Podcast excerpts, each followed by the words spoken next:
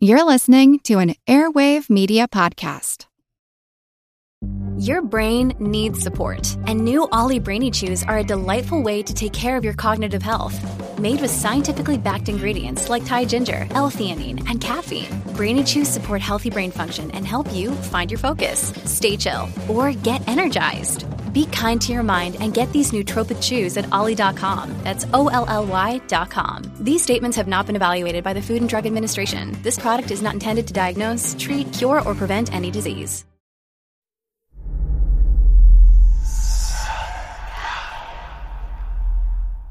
Hey y'all, spooky season is here, and if you're looking for a show to whet your appetite for a little haunted history, then I'd like to invite you to check out Southern Gothic, a chart-topping history podcast that explores some of the most infamous legends, folklore, ghost stories, and hauntings of the American South.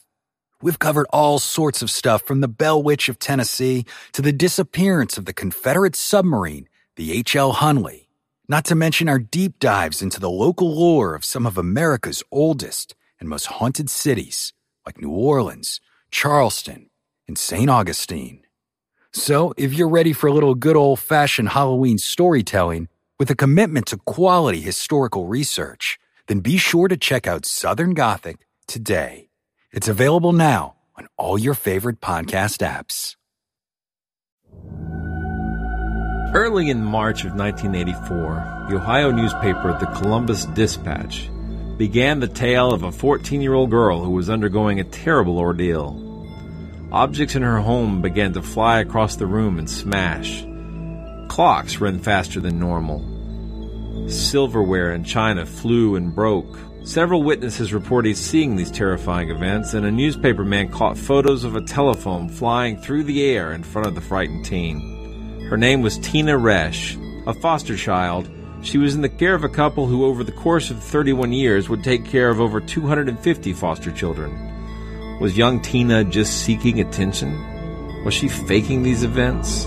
Or was she being plagued by the horrifying paranormal phenomena known as a poltergeist? It's actually quite unlike anything we've ever seen before. A giant, hairy creature, part ape, part man. In Loch Ness, a twenty-four mile long bottomless lake in the highlands of Scotland, it's a creature known as the Loch Ness Monster.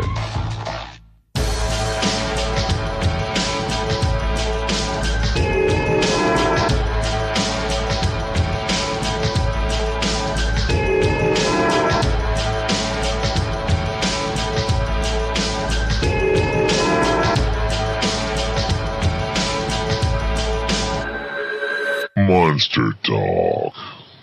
Welcome to Monster Talk, the science show about monsters. I'm your host, Blake Smith. Together with my friends Ben Radford, managing editor of Skeptical Inquirer, and linguist, blogger, and paranormal investigator Doctor Karen Stollznow, we take a look at a variety of scary phenomena and put it under the cold light of science. Today we're going to talk about poltergeists.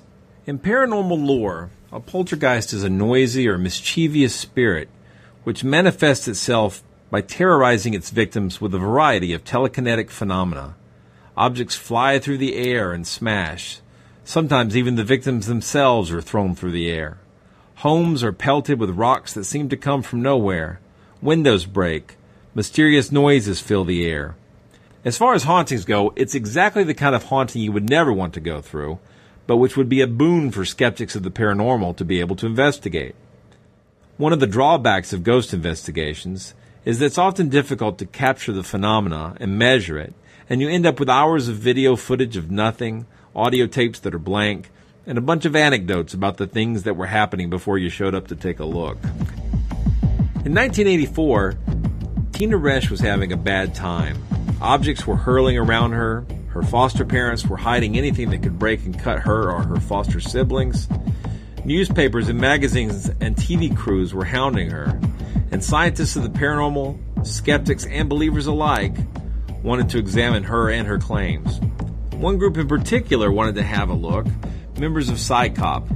They sent three representatives along to investigate, including James the Amazing Randi. But when they got to the Resch home, Missus Resch would not let Randi inside. He was not allowed to examine Tina or enter the home. A few days later, one of the T V crews filming the phenomena caught Tina moving a lamp and then claiming that she hadn't done it. With her trick exposed, many began to believe that she'd made up the whole thing, and others said that she was doing that to get the T V crews to catch their phenomena and get out of her home. Doctor William Roll, a parapsychologist from West Georgia College, felt that Tina's case was legitimate, and he studied her intensely. Meanwhile, Randy and his PsyCop crew did their own research and came to very different conclusions. This year, at the amazing meeting number eight, the incredible skeptics gathering that the James Randi Educational Foundation puts together each year, the hosts of Monster Talk had the opportunity to meet in person and interview James Randi about this particular case. We'll hear that in just a moment. But first, let's have some Monster Talk. So tonight's topic is Poltergeist, not the movie. Although I did enjoy the movie. So poltergeist means noisy ghosts. Um, I've read a lot of stories about poltergeists. I suppose you guys have too. Mm-hmm. And mm-hmm. It seems like traditionally um, a lot of the poltergeist stories start out with rocks being thrown at the house, like rocks hitting the roof, rocks being tossed. I'm not sure why stones, you know, breaking windows. Um And then move on to... Well, there's some crossover there with Bigfoot, isn't there? I never really thought about that before, but... Depends where you are, I suppose. Yeah. That's funny. Uh, yeah, there have been cases of Bigfoot throwing stones, allegedly, and, and, and uh, hitting trees with sticks. Bigfoot poltergeists. That's right. Well, that would be the uh, paranormal polter... Uh, Living in glass houses. Paranormal Bigfoot. Uh, the moral, moral Bigfoot. Yeah, Bigfoots who live in glass houses. Um, wait. Shouldn't throw a poltergeist. That's right. Should not throw poltergeist. That's a good rule. Um, I live by that one, yeah. That's something I could use almost every day in my conversation. Sorry, sorry.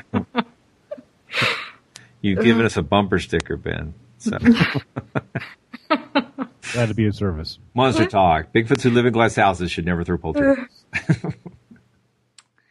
Oh, hmm. The people of Michigan. Who so you were to... talking about some of the common claims of poltergeists. Right, right. They they tend to start out with um, uh, stones being thrown um, and then move into objects moving, um, uh, various kinds of uh, physical manifestations of teleportations, apportations, as in things disappearing and reappearing.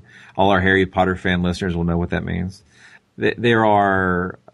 Uh, Almost always, in these cases, one or more children involved, and usually one of those children is considered to be the center of the haunting. Yeah, and usually uh, paranormalists claim that there's some link between the child and maybe puberty and um, their, their abilities being related to their sexuality somehow.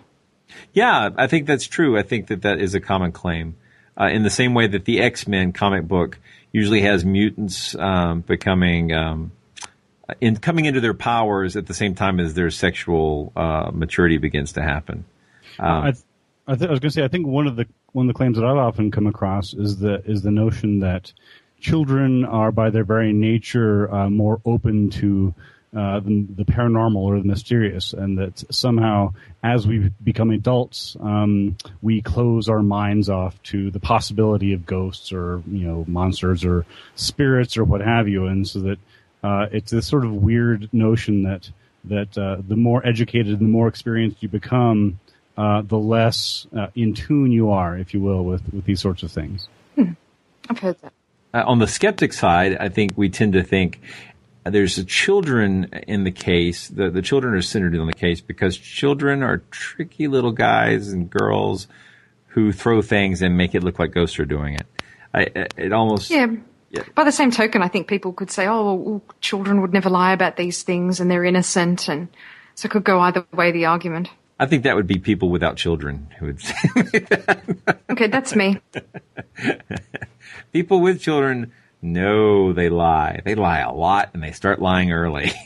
Well, they, they know their own children do. They may they may yeah. have different expectations of other people's children. I suppose that's possible. That's okay. That's okay. No, I just I, th- I think it's ironic how um, a paranormalist might try to figure out how the hormonal changes of a person going through puberty could be equated to, you know, becoming a focus or a gateway for spiritual activity, that also requires that whatever phenomena is taking place is indeed paranormal. And I think that's where it typically breaks down in these cases.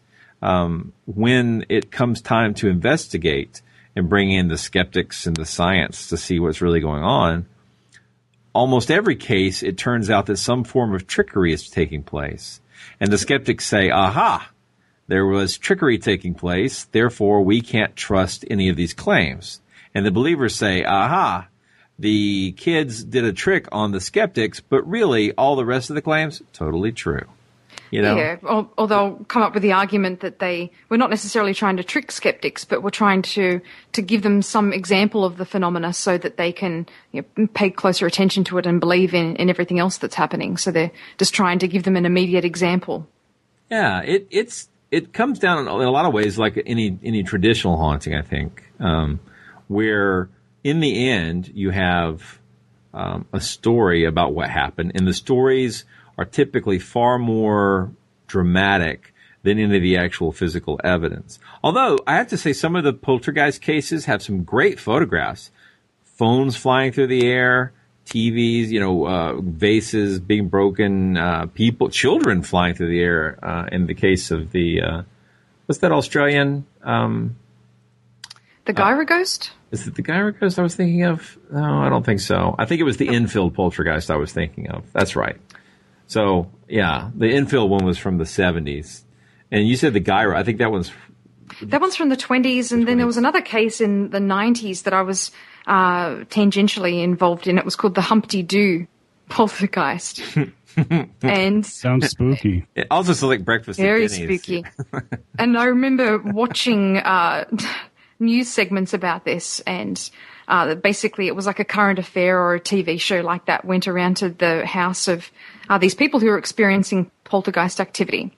And they claimed that they'd brought around a number of priests, uh, Orthodox priests and Catholic priests, to exorcise the premises, and that these people were scared and had uh, taken off and weren't able to help them at all. So this T V crew set up shop there for a week and filmed everything that was taking place. And in uh, on one day, I think about uh, towards the end of the recording, they caught one of the residents throwing a knife. It was just picked up uh, in a reflection in a mirror. Ooh. And uh, then there was uh, a case of a number of skeptics from the Australian skeptics who went in to investigate the premises, and they found uh, the batteries had been flying about and implements and tools and things. And they found that when they looked at the uh, the fans that they had, they were covered in dust except for sections where there were battery-sized Uh, clean section. So obviously they'd been placing things on the fans, switching them on, which was spinning them around the room. Um, the fans would spin around the room and, and hurl all of these items, making it seem as though it was poltergeist activity. So what happened in the end is these people, they were just renting the property and they were booted out. Wow. And why did they call it Humpty Doo? Because I really never got past that part. That was the name of the town. Wow. It's in the Northern Territory, I think. I'll have to look that up. But if I was, ever um, move, that seems like a really great place to live. I you mean, should head up to Dildo, Newfoundland. Oh, no, no, no. How's I mean, it spelt? It's like D I L D O. It's, it's a nice place. I've been there. Well, that, that that case reminds me of uh, there's a um, there's a woman named Denise Jones, and she, several years ago she wrote a book. I think it was called The Other Side. And uh, in in her book, which I read when it, when it first came out, she talks about it's a fairly thick book, and it reads much like uh, like maybe one of Jay Anson's uh, novels, you know, the Amityville type stuff. But it's about uh, the, the it's supposedly the true story of her and her um, her family, particularly her son, uh, who presumably was manifesting ghosts and spirits and having all sorts of. As is often the case, uh, many of the things happened when the son was uh, by himself alone. Uh, which, you know, raises big red flags for me, but uh, she apparently believes that it's, uh, it's a real case. We're going to talk about the Columbus, Ohio poltergeist case, uh, the Tina Resch case. As we talk about this right now, we've already recorded an interview with James Randi, and I have to say that was really interesting to see how much emotion, how much raw emotion was still uh, in Randi regarding this case, uh, considering he wasn't allowed to do a lot of the investigation he wanted to do. Seems like she was deeply troubled after those events. Yeah, I think so. Well, and it sounds like she was deeply troubled as well because she wanted to find out who her parents were. And Randy's theory was at the time, I don't know what he thinks about it now, but his theory at the time was she wanted to find out who her parents were, um, and thought that this would be a great way, you know, to get media attention. So maybe she could find out because she'd been in foster care for almost, you know, ten years at that point, maybe more. Mm-hmm. Yeah. And maybe just to get attention in general. Yeah. That, that, that's the thing about these poltergeist cases. The, the child who's at the center of the haunting, um, or who is doing the effects? If you, maybe, I don't know. We'd be skeptical, but the, whoever the child at the center of the haunting uh, does get a lot of attention, and in some cases, the child at the center of the haunting, it seems like they go and get a lot of psychiatric care, um, and and a lot of times when they come back from this kind of care, um, the haunting stops. So whether that means they've gotten older and the doorway's shut, or, you know, they, they got cynical and, and stopped believing because the doctors told them there's no such thing, or because they got wise and stopped throwing things, you know, regardless, a lot of times psychological or psychiatric care seems to be involved in the solution to these cases. Yeah. I, I mean, I, I, there's definitely that aspect to it. I, I, I personally would be a little cautious about, about attributing too much to that. I mean, there are, there are many, many, many people and kids and children who want attention who don't fake uh, ghost phenomena, and there are plenty of people mm-hmm. who fake ghost phenomena who aren't necessarily doing it for attention. So I think that there's there's certainly a strong correlation in, in the poltergeist cases, but mm, I good point. It's you know it, it's it's um, correlation, there, not necessarily causation, yeah, right? Right. There's more to it. Yeah, absolutely right. And I didn't mean to imply that those people are mentally ill necessarily. Yes, you did. No, no I'm just saying that, that I've just noticed that there that happens in a lot of these cases, that the person's taken away for study or care in a, in a hospital for a while. It just seems to be a recurring theme when you read about these things. So they're very special cases, aren't they? They well, they are. They're very unusual. Uh, you know, there's a big difference between you guys look, the T V's flying across the room, and you know, my Uncle Harry says that there's a ghost in the attic. You know, that that's a, it's a different thing altogether. All houses make creaky noises, but all houses don't have things flying across the room. And it's the, it's, I think it's the, the physical or the, the telekinesis type effects where things are moving, um, that are one of the hallmarks. You know, to say noisy ghost, you know, hearing banging noises, that's all pretty creepy, but not as creepy as being levitated by a ghost or thrown by a ghost or, you know, having oh. faces and glasses and knives, you know, being thrown. So. I wonder if there've been any cases where the phenomena has been uh, hasn't been attributed to one of the members of the family, and that uh, it was just a series of natural occurrences that was causing things to be moved or disturbed in the house, probably to a lesser degree than the examples we see with things flying through the air. Oh, I would have to think so. Yeah, sure. Only that would not be a famous case, would it?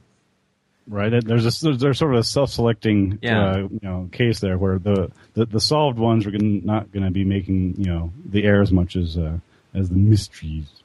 Mm-hmm. Right. In, in my own personal haunting experience, which I think we've talked about, maybe we haven't, but I, one of the one of the phenomena I had, um, in addition to the classic sleep paralysis, which is creepy enough in its own, is um, I had exploding light bulbs.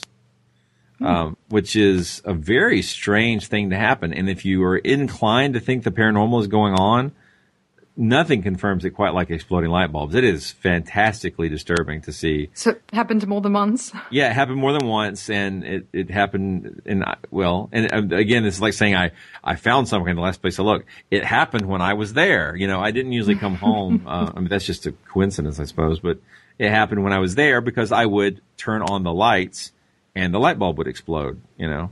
Um, probably happened more than four times. I don't know how many times, but more than four. It got to the point that I felt like I had a pretty good system for getting the exploded light bulb out of the socket. Um, but but I was talking to Ben about it. It was really kind of bugging me. What it, I, I, the only thing I had in common with all those case, all those incidents is that that I had bought a bunch of light bulbs in bulk, and what I probably had was a bad, you know, crate, you know, a, ba- a bad case of light bulbs. And I would say that when those light bulbs uh, depleted, when I no longer had any, I never had that experience again. So, and that was the only thing that occurred? No, no, there were other things. Uh, no, I had a lot of things. But the problem is, like in my case, there were other haunting effects happening, but they all maybe had a, a natural explanation. I think they, now I think they do. But since I was looking for other symptoms, I was finding them, you know? Mm-hmm. Yes. If a door closes by itself, you, it could just be a difference in the air pressure when you have the air conditioning on. You know, it could be a lot of things. It could be a misbalanced door. Um, but if you've already had a light bulb explode that day and then a door slams, that's a ghost. I mean, it's obvious. You start linking them. Nearly. Nearly. So, and, and if you ever get sleep paralysis and you have it feel like someone crawls on you, I mean, that goes back for years and years in our culture. Uh, the stories of, you know, the, the nightmare or the, of the little, what was it? The, um, I'm going to forget, not the succubus, the incubus, uh, crawling up on your chest at night, you know. Um, when, if you actually experience that, that the paralysis and the feeling of pressure on your chest, it, it feels for all the world like there's someone in the bed with you and you can't get out from under them.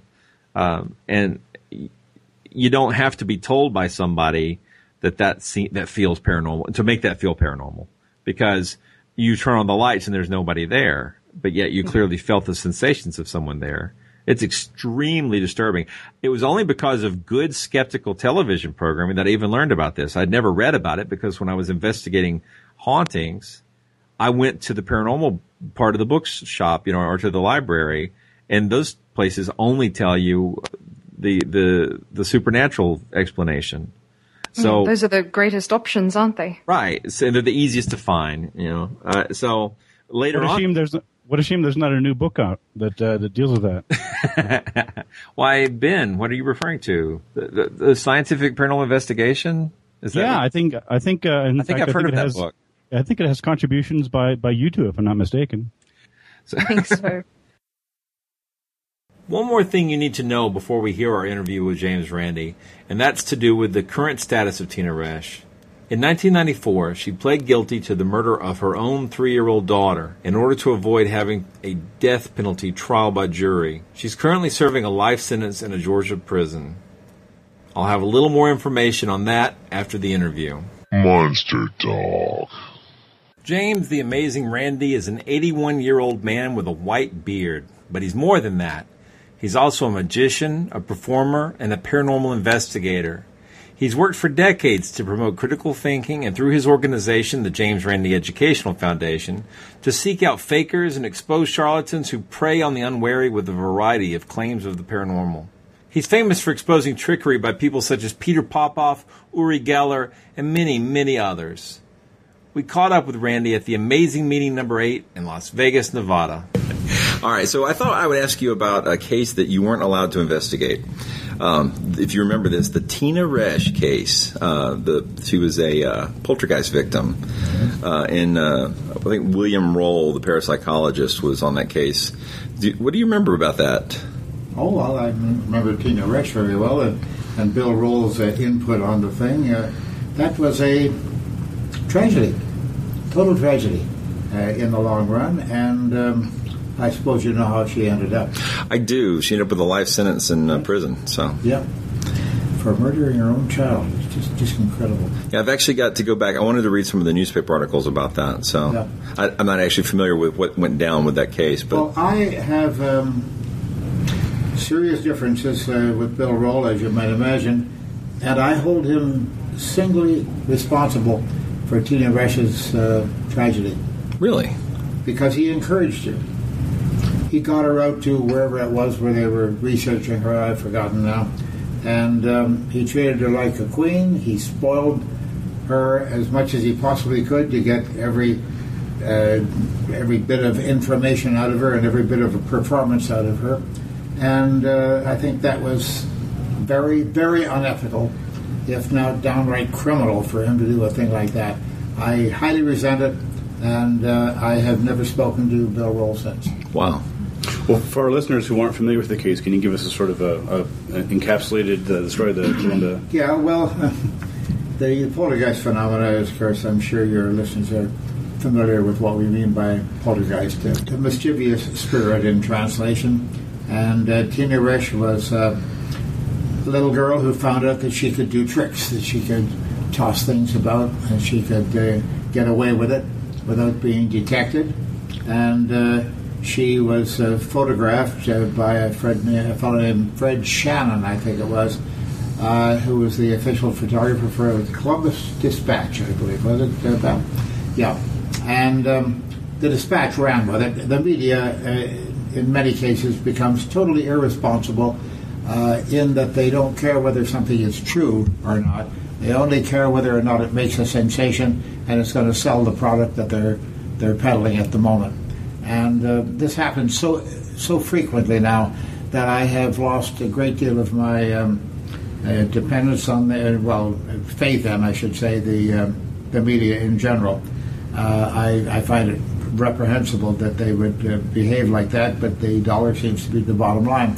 And with the Columbus Dispatch, they gave this thing a runaround that um, is unforgivable. Now, the management has changed over the years. Recently, I needed a uh, photograph that was taken at that time, and uh, I applied for it. Uh, just I simply make a phone call, and they sent it to me. But they explained to me also that the management had changed completely. All the personnel was uh, was switched around and gone or dead or whatever, and that they didn't have any uh, compunctions about doing this. So I got this for my next book, which will be A Magician in the Laboratory. Plug, plug.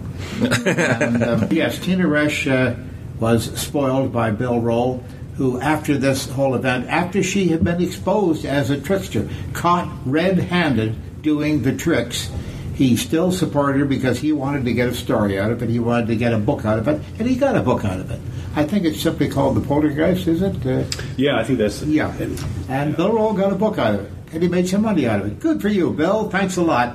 And you ruined a young girl, and you... you well, I can't hold him responsible for the death of the child, but uh, in encouraging Tina Resch to behave the way she did, uh, he was responsible for the tragedy. And uh, I have no uh, problems uh, assigning blame to Bill Roll for that.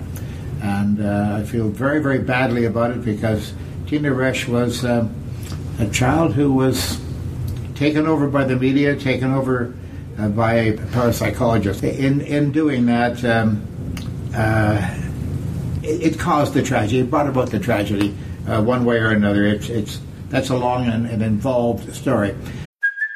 Hey, it's Kaylee Cuoco for Priceline. Ready to go to your happy place for a happy price? Well, why didn't you say so? Just download the Priceline app right now and save up to sixty percent on hotels. So whether it's Cousin Kevin's Kazoo Concert in Kansas City, go Kevin! Or Becky's Bachelorette Bash in Bermuda, you never have to miss a trip ever again. So download the Priceline app today. Your savings are waiting. Go to your happy place for a happy price. Go to your happy price, Priceline. Hello, I'm Paul Giamatti. And I'm Stephen Asma. Each week on Chinwag, we dig into the weird topics you wonder about, that you care about, the stuff none of us are totally sure of, like the Bermuda Triangle, Mothman, consciousness, philosophy, U F Os, ghosts, or, say, Bigfoot. So who's to say that there's not alien species that are Sasquatch? Like I've seen a ghost, and I would hear something walking and breathing. Maybe every path is right. I will accept as a premise that every path is right. That is a face on Mars. Eyes, nose. It kind of looked like Wilson the volleyball. Some people enjoy the waves or whatever uh, crashing, and I enjoy listening to a quantum physics audiobook. I do think there are many things in the world that we just don't understand yeah. and probably won't understand. That's our yeah. whole show. So join us every Wednesday on all major podcast platforms and find us on Instagram, TikTok, and Twitter at ChinwagPod and Wagon. But um, the bottom line on this thing is that Tina Resch was catered to uh, by the Columbus Dispatch. Uh, when they uh, were visited by me, I had to use all kinds of subterfuge in order to get information from them. Uh, well, I'll give you one example. I uh, wanted to get uh, original prints of the pictures that uh, Fred Shannon, the photographer, had made, because I was sure there was evidence in those photographs. And indeed there was. It's blatant. It's right there. Uh, we found out, as a result of studying the contact sheet, that unbelievably, that uh, Fred Shannon was told by Tina Resch, who was the subject of the photographs. She's the one that he's there to photograph while these phenomena take place. She instructed him to cover his eyes and turn away until he heard woo, woo, woo, woo, woo from her. That was the little cry that she gave, and then he was to press the shutter. So he didn't see what he was photographing, and he didn't see what came before it or after it. Wow. And he went along with it because he wanted the photographs, and the Columbus Dispatch wanted the photographs, and they got them, and they got them exactly falsified the way she wanted them falsified. She was running the show. She was in charge. The photographer wasn't. The Columbus Dispatch wasn't. The parents weren't. No, the little girl was in charge of it, and she was enjoying the position of power that she had. It's kind of amazing that they would fall for that. that... No, they didn't. They didn't fall. Well, they they, fall. they wanted they, the story. They, they wanted the story, and they gleefully fell for right, it. Right, because they wouldn't have written that part, right? No, no, no, no. They didn't describe it that way. No, yeah. they did not describe it that way. But when you see the, the context, you know what I did. I, I didn't finish my story there. I should. I um, I asked at the desk I, when I went into the Columbus Dispatch. I wanted to know if I could get prints, and oh yes, you can see our photo room. And, and okay, they. They directed me there, and I went in and saw the receptionist there, and I said, you had photographs in such and such edition, yeah, and I gave her specific uh, uh, uh, name of it. I said, first of all, I would like to see a contact sheet. Now, we're talking film. Right. You may remember film. Vaguely. Old yeah, school it, film, yeah. Yes, it's, it's a strip of plastic with little oh. holes along the edge in, in thirty-five millimeter format, but uh, you may vaguely remember it.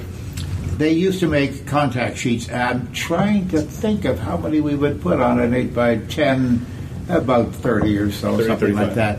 Uh, you would simply lay the film on the sensitized paper, make an exposure, and uh, you would then have a sheet which gave you miniatures, the size of the original negatives, of each one of them, so you could look through and see which ones you wanted. The numbers were printed right on the side of the uh, strip of film. And uh, you simply order them that way. So I asked her for a contact sheet, first of all. She said, yes, sir, no problem. And uh, she signed me up to pay the very small bill, a couple of dollars. And uh, they brought me out the contact sheet. And the uh, fellow in the darkroom said, just tell me what prints you want, and uh, you'll sign them up with the young lady here, and I'll get you the prints. I said, okay, fine, great. And um, I looked over the contact sheet, and the evidence was blatantly there. You could see what was happening. You caught her actually doing the trick in some of the frames. But again, Bill Roll, the parapsychologist, and the Columbus Dispatch, and the photographer, and the editing room didn't want to see those. They skipped right by them because they weren't the pictures they wanted in the paper. The evidence is there that they totally ignored it. Well, it was, as I say, very evident evidence. And uh, so I knew what I wanted. I ordered up the, the prints. I uh, gave them to the fellow in the darkroom. He went in and disappeared from sight. The editor showed up at the door. And he said, what is this man doing here? And the receptionist says, he's ordered some prints, sir. And uh, he said, uh, oh, no, he's not. Oh, no. I know who this is. And he moved over to me, and he tried to take the contact sheet from me. And I snatched it back, and I had the receipt right there, and I picked up the receipt, and I held it up in front of him. I said, I paid for this. This is my property, and I'm leaving. And he said, oh, no, you're not. And he called the guard. And the guard came over and said, yes, sir. He said, this man has merchandise that I want back. And I looked at the guard and I said, this is my receipt, this is the merchandise, I'm going out the door. If you stop me, I'll sue the ass off you and the entire newspaper. And I'm not kidding, I'm very, very serious. And I stuck the receipt into the envelope, walked for the door, and I didn't hear a word behind me. They didn't know what to do. And I walked outside and I had the contact sheet. But the contact sheet was of such good quality that I was able to have it re-photographed and the uh, enlargements made almost to the size of the originals, but the evidence is right there. And that's going into my book. Excellent. Wow. Good job. That's a good story. Yeah, so William Roll's, you know, I guess he's still active in some ways. He's retired, but... Uh, yeah, retired, sure. Yeah, well, so he's still working on... He did the, the Haunting in Georgia story. Yeah. You'll, you'll, scratching around for some evidence where there is no evidence, it seems to be one of his specialties, as it is with most parapsychologists. And uh, he's strictly in it to, to get some book royalties out of it. And lots of luck, Bill, but uh, don't come around to my door when you're when you're broke again. Well, same with Ed and Lorraine Warren. I mean, you've had oh, yes. with the Warrens as well. So. And the Warrens were much more referential than anybody that I can imagine. They were they were savages, of course. Right, with the Amityville case and others. Yes, yes. So, so besides this case, and I, I know you talked about the Amityville case some, um, have you done a lot of work with ghost issues? There's not much to do. That's yeah. the problem, you know. You, there's no um, no evidence there. That it's just anecdotal material. And, and, and fuzzy photographs, and of course with orbs coming along recently, as we all know, uh, this is an artifact of digital photography, and uh, it's a damn nuisance for people like fashion photographers who used to photograph uh, um, models in the rain uh, and such, and every raindrop shows up as an orb, and you can't see the, the fashion model anymore. But it's a, it's a specific um, Uh, artifact of digital photography with automatic focus, and uh, it focuses on raindrops, unfortunately, in some cases. So um, uh, orbs has sort of replaced fuzzy photographs now, and fuzzy orbs are even better. So do you, if someone had a, a, a poltergeist case today, or they felt like they did, would, would they be eligible for the M D C? Oh, absolutely, absolutely. Yeah. No, no question of that. No. Yeah. That sort of thing is eligible. And um, I'm not getting as many applications for the million dollar challenge, um, million dollar prize, I should say. Uh, not as many as we used to. Uh, they come in every now and then, but usually they're so badly worded or so badly expressed that we can't make anything out of them, literally. And the, the two paragraphs that I require in order to explain briefly what their, their claim is, and anyone should be able to put it in two paragraphs. I didn't even say short paragraphs. They can have very long paragraphs. We have, in one case, thirty-seven pages of foolscap filled on both sides with crabbed handwriting down the margins of the paper, and the whole thing, and the envelope that it came in has writing on the back of it as well. That's two paragraphs. That's carrying the idea of a paragraph to uh, to uh, to uh, an extent that I never thought it could be expanded. Well, you could probably, you know, you could probably, you know, bend reality with his mind, so I wouldn't be able to do that. That's probably true, yes, yes. What was the claim? Oh, I have no idea. I, I never read it out from all that. I, that stuff gets mailed back right away, and I simply write two paragraphs, no more. James Randi, and I sign it. And, of course, we usually never hear from them again, because they just want someplace to vent. They want to make a fanciful claim. Uh, it starts out, you know, once when I was a little girl, and you say, oh, Jesus, here we go. You know, we've got a whole book written here. Uh, and, and they want to tell you their philosophy, their family history, their religious inclinations and such. I don't want to hear that. So do you get many uh, claims about cryptozoology or ghosts? No, no, not much. Uh, uh, no, I don't think I've had a claim in years on cryptozoology. Um, you no. have had them previously? Yeah, a couple, and I don't even recall them. It shows mm-hmm. how significant they were. Mm. Well, you lived through the, uh, I guess, the Bigfoot flap that first started with the the, the Patterson-Gimlin film. Oh, yeah. So. Well, yes, but I wasn't active uh, right, right. at that time, you know, as an investigator. So, so you were involved with C S I C O P very early. Oh, yes. So. I was uh, one of the founders of C S I C O P. Yeah. Uh, I was uh, one of the instigators, they usually call me, a, a C S I C O P. Yes, indeed. To use one word. Yeah. yeah. Do you, are you okay with the name change, or what do you think about that? Oh, yeah, well, I wasn't part of that. Well, no, uh, no, you know, right. But, uh, no, I, I guess it's okay. I like C S I C O P a lot. I thought that was a fun name. Yes, so. uh, but it, what an unwieldy title. Yeah, the, well, hence the usefulness of C S I C O P. I don't know. C S I C O P. So, um, what about scary stuff in general? What's the most frightening kind of claims you've ever investigated? I don't know that any of them. Well, not really to you, but they've been scary. But uh, well, uh, some poltergeist uh, claims of stuff flying around the room. Of course, you always ask, uh, "Do you have a, a pubescent teenager in the house?" And uh, so, yes, my my little girl, but she knows nothing about this. Yeah, sure, right. uh, But you can, you can almost always connect it up with a dissatisfied child of some kind. I find it interesting that, that, that the paranormalists would say, well, that's because they're the focus of the haunting. Yeah, well, they've got to rationalize. Right, and then I would say, well, no, that they're the cause of the haunting, which is a subtle yeah, yeah. distinction. Yeah, yeah, yeah, I mean, they they have to rationalize it. They they turn it around that the cause is the effect or whatever. Yeah. I, re- I, I recently Massimo Polidoro did uh, did a piece for Skeptical Inquirer uh, the year or two back, and he was talking specifically on, on teenage hauntings and you know hauntings that are caused by teenagers. Yes, I recall that. Yeah, yeah. Massimo's piece was pretty good. Yeah, he does okay, doesn't he? Yeah, he's. Still I'm very proud of that young kid. Uh, young kid, yeah, sure.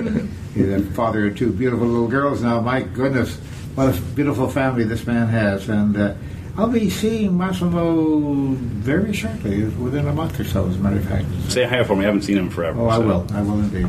I was going to ask you about the Guyra ghost. Did you ever hear about that? It was a poltergeist story in Australia. I think it dates back to the nineteen twenties. Oh. And I believe Joe Nicol investigated it. It's very similar to the one that you've been discussing with this American case. Yeah. No, I don't know. Uh, with a, a teenage girl who uh, was suffering from poltergeist activity in the house and actually lived in that area in, in rural Australia a number of years ago. And it was very difficult to find where the house was. All of the locals just shut down and wouldn't talk about it. To this day, it's still affecting them. And uh, they get a lot of people who visit the area just wanting to track down the house and see where yeah, this... They're just embarrassed over the whole thing. They wish it would go away. They, That's yes, possible. Yeah. It is a, a kind of... haunted harassment. Yeah, well, I think in most of those cases, I mean, the phenomena that's taking place, you know, the parents hear a crash and they run into the room and the child is sitting in the corner. I'm scared, you know, that just flew across the room, you know. And, and and of course, I would not accept that explanation from my child. You know, yeah. I, I would need to see it happen. Right? I don't. You know, yeah, yeah. You would. Right, right. I don't need it apparently. Yeah. But you know, Tina Resch was famous for this business of being photographed. Huddled up in the corner of the sofa as if terrified while the telephone was still in the air. But boy, when you saw the actual mechanism by, whereby she did this, knowing that the photographer wasn't looking, and all she had to do was throw the telephone in the air, go, whoa, whoa, whoa, like this, and then get under the blanket. And by that time, he pressed the shutter, and he got a picture of her cowering under a, a blanket and sort of peeking out, hoping that she got away with it. The, the I think the people like us... who do paranormal investigations, um, they don't get as much respect in the skeptical community as people who are activists that do things that promote good medicine and things that save lives versus helping people sleep at night. I like I like both. I think the other stuff's covered pretty well, so I don't mind being in a little niche. But um, I find it interesting... Uh, how much exploitation of children is involved in this kind of work. Mm-hmm. The um, uh, Chip Coffey's show on, on uh, A and E, uh, the uh, Psychic Kids, Children of the Paranormal, that show makes me cringe. I mean, yeah, oh, no, this is, is uh, uh, exploitation of children. There's no question of it. Uh, the same thing happened with the Instituto, Instituto Mas Vida uh, in, uh, that was Mexico. Uh, these are kids who were uh, kids only of very wealthy families. Believe me, uh, who wanted to get in on the act of having a psychic child. And they were being taught how to see around blindfolds. And they were very successful at it. They toured the world. I uh, ran into them in person uh, in uh, in uh, Tokyo when uh, I was... What, what, I did a whole series for the, uh, for the station on paranormal investigations and whatnot, and I was introduced to the these um, little Mexican kids, and they were scared to death of me uh, for good reason, as a matter of fact. And um, I didn't glower at them or anything like that. I did a lot of smiling, though my face was uh, was breaking in doing that. But they were simply peeking around blindfolds, and they had learned how to do it. And it was incredible to see how obvious it was what they were doing. They would have a drawing made, a large-scale drawing, on a pad of paper. Then they would hold it in their laps and sit with their heads perked up in the air so they could peek down their cheeks at what the drawing was in their lap. Otherwise, they couldn't see it if it was held up straight in front of them, you see, uh, where the blindfold really did inhibit their eyesight. And uh, we blew them away on this Japanese pro- uh, television program. Uh, they they did their whole demo, and the audience was all, all, oh, subarashi desu ne. They were all just astonished at what was going on. And uh, I just bided my time, and then when the time came, I simply put the piece of paper in underneath the chin, and suddenly they stopped reading. They couldn't read the text anymore. And I, I don't know why, except that they couldn't see because they were peeked underneath the blindfold. Maybe it somehow inhibited their psychic powers or something. Uh, yes, yes. We don't know. You do have that strong effect. Yeah, yeah, I do. Yeah, negative vibrations. Well, the, the negative vibrations thing, that's the one I really like, guys. Oh, that that is something else. As a matter of fact, when I did the last uh, homeopathic test in the U K, now the Royal Society cooperated with me on this, and uh, we offered the prize, bare naked, in other words, no preliminary test or anything like that. We would award the million dollars if the test was successful. And I knew, uh, I took a chance in doing that, but um, I knew that it was in the hands of the Royal Society, and they would do it very properly and, uh, and uh, carefully. Uh, the protocol would be very good, and it was absolutely excellent, and they had a, a very good statistician working on it, handled the figures. Yeah, the Royal Society supervised this uh, test of homeopathy, Uh, which was uh, broadcast on B B C, and I told them, now this is how I take care of this evil vibrations thing, I told them that uh, they should go ahead with the thing, they could submit the protocol to me, and I would uh, iron it out if it needed any, and the protocol was absolutely perfect, and I simply got in touch with them, I said, no, the protocol is approved, and they then called me and said, now we're going to hold the test on, and I said, hold on, I don't want to hear a word. Don't tell me when you're going to do it or even if you're going to do it. I want you to do the test, then what? Wait at least forty-eight hours and then call me and say, we have done the test. And don't announce to me what the results were. As a matter of fact, you should not know what the results are because I want to appear on camera, seated in front of the cameras and uh, with the statistician beside me, and I want him to press the right combination of keys to bring the graph up on the screen so that he and I see it for the very first time and no one else has seen it. And uh, that I'll accept the results for whatever they are. And uh, now it's taking a bit of a chance, of course. But uh, I felt I knew I had very good people on all ends of this thing. And they said, but what is this forty-eight hours after? I said, because the excuse that I come up with immediately was that I put out negative vibrations because I knew when and where the test was being done, and I could focus my vibrations on London or wherever it was being done. And I said, so don't tell me. Well, okay. They found that very strange, but it was a, it was a good revision because that's the first thing they come up with. Mm-hmm. No, you used your vibrations and your psychic powers to inhibit the results of, of the test. So they can't argue that now, of course. And, of course, what they did was uh, we had the, the British Homeopathic Society. Yes, they were in charge of the whole damn thing. They approved the protocol. They were there. They were present. They approved it. This is the way it should be done. The, it was done. They said, yes, we expect positive results out of it. They signed the documents and the whole thing. They said, no, we want to see the results. No, we're going to wait for James Randi to arrive. Oh, drat. You know, they didn't want that. But I arrived, and I sat in front of the... the camera, and they clicked it up on there, and there were the error bars, and there was all the data within the error bars. It was exactly what we expect, not reaching outside and uh, of the error bars and showing significant results. Immediately, they said, oh, the tests weren't done properly. That's the only explanation, because we know that homeopathy works. Duh! This is proof that it doesn't work, or it's proof for this particular set of tests with this size of database, on this particular case, this date, this temperature, with the moon in this phase, all, yeah, yeah. all these conditions. It didn't work this time. Let's do it again, but they don't want to do it again. No, they have no interest in doing it again. No, we've already proved it for ourselves. We don't need any further. Right, they already believe so. But they had million dollars hanging in the uh, in the air. That big carrot hanging right in front of them. They could have snapped it up right there. Yeah, but when you're selling pills that have no uh, ingredients, uh, that's that's a pretty good profit margin. Oh yeah, yeah, yeah, yeah, yeah. Might need a billion dollar challenge. You know, we calculate that the the most popular homeopathic remedy is made from duck liver. It's a uh, silicocum or whatever it is. Um, that's Latin. It means duck liver, I guess. I, I have no idea what it means. I don't care. It's faux gras. Uh, but it's for flu symptoms, you see. And that's the most popular one that they sell. And the Boiron Pharmaceutical Company in France, they, they make it and they ship it off to, to the U K, I presume. And uh, that's on all the shelves and such. And it says right in there, in Latin, that it's made from duck livers. Well, we did some calculation. The dilution of duck liver in this uh, medicine means that with one duck liver, uno, eins, un, one duck liver alone, and you can wait for the duck to die of old age if you want. Pamper it, treat it, feed it caviar. I don't know what ducks eat, but maybe caviar. let the duck die, extract the liver after the duck is well dead, and uh, make all the pills you can. That would be enough to fill the entire solar system with the sun at the center and the orbit of Pluto at the outside, though it's been demoted as a planet. I'll accept it, see, for this purpose, and a little bit further. Now, that's a huge sphere of influence. That's a hell of a lot of pills. Now, I don't know what the figure is, and I don't want to know, and who cares? It wouldn't mean anything anyway. That's how many of these homeopathic capsules you could make with one duck liver.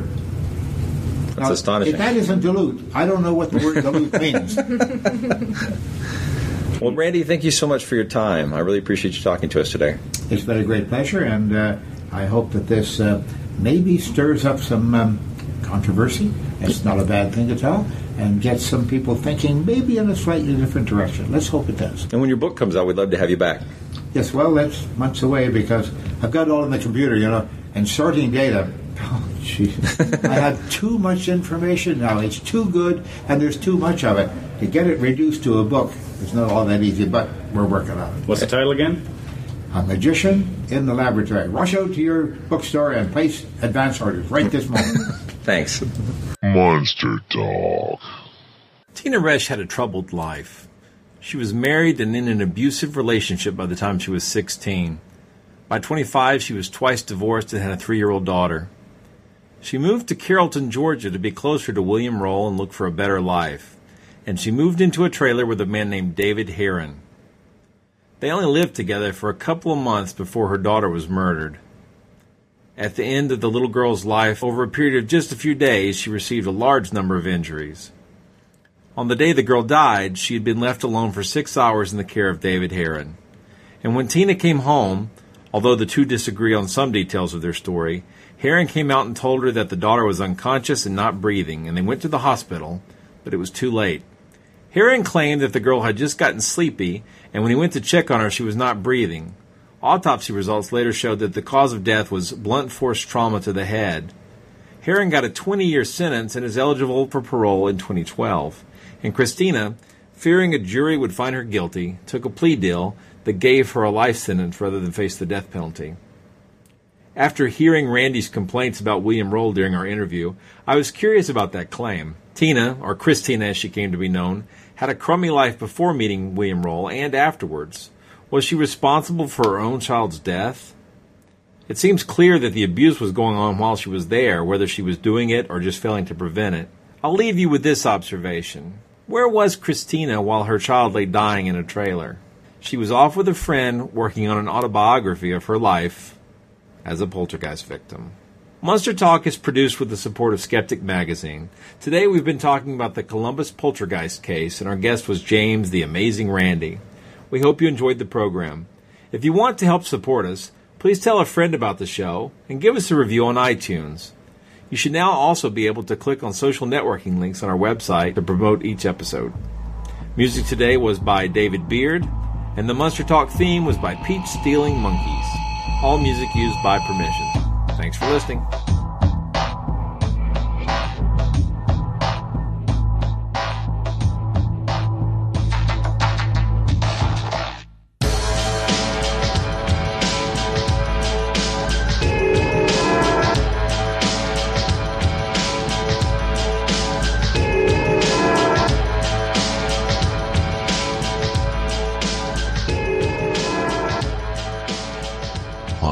For more skepticism? Want to learn the truth about the scientific controversies of our time? Then subscribe to Skeptic, the quarterly magazine Stephen Jay Gould called the best journal in the field. To subscribe, visit skeptic dot com today. Humpty Doo.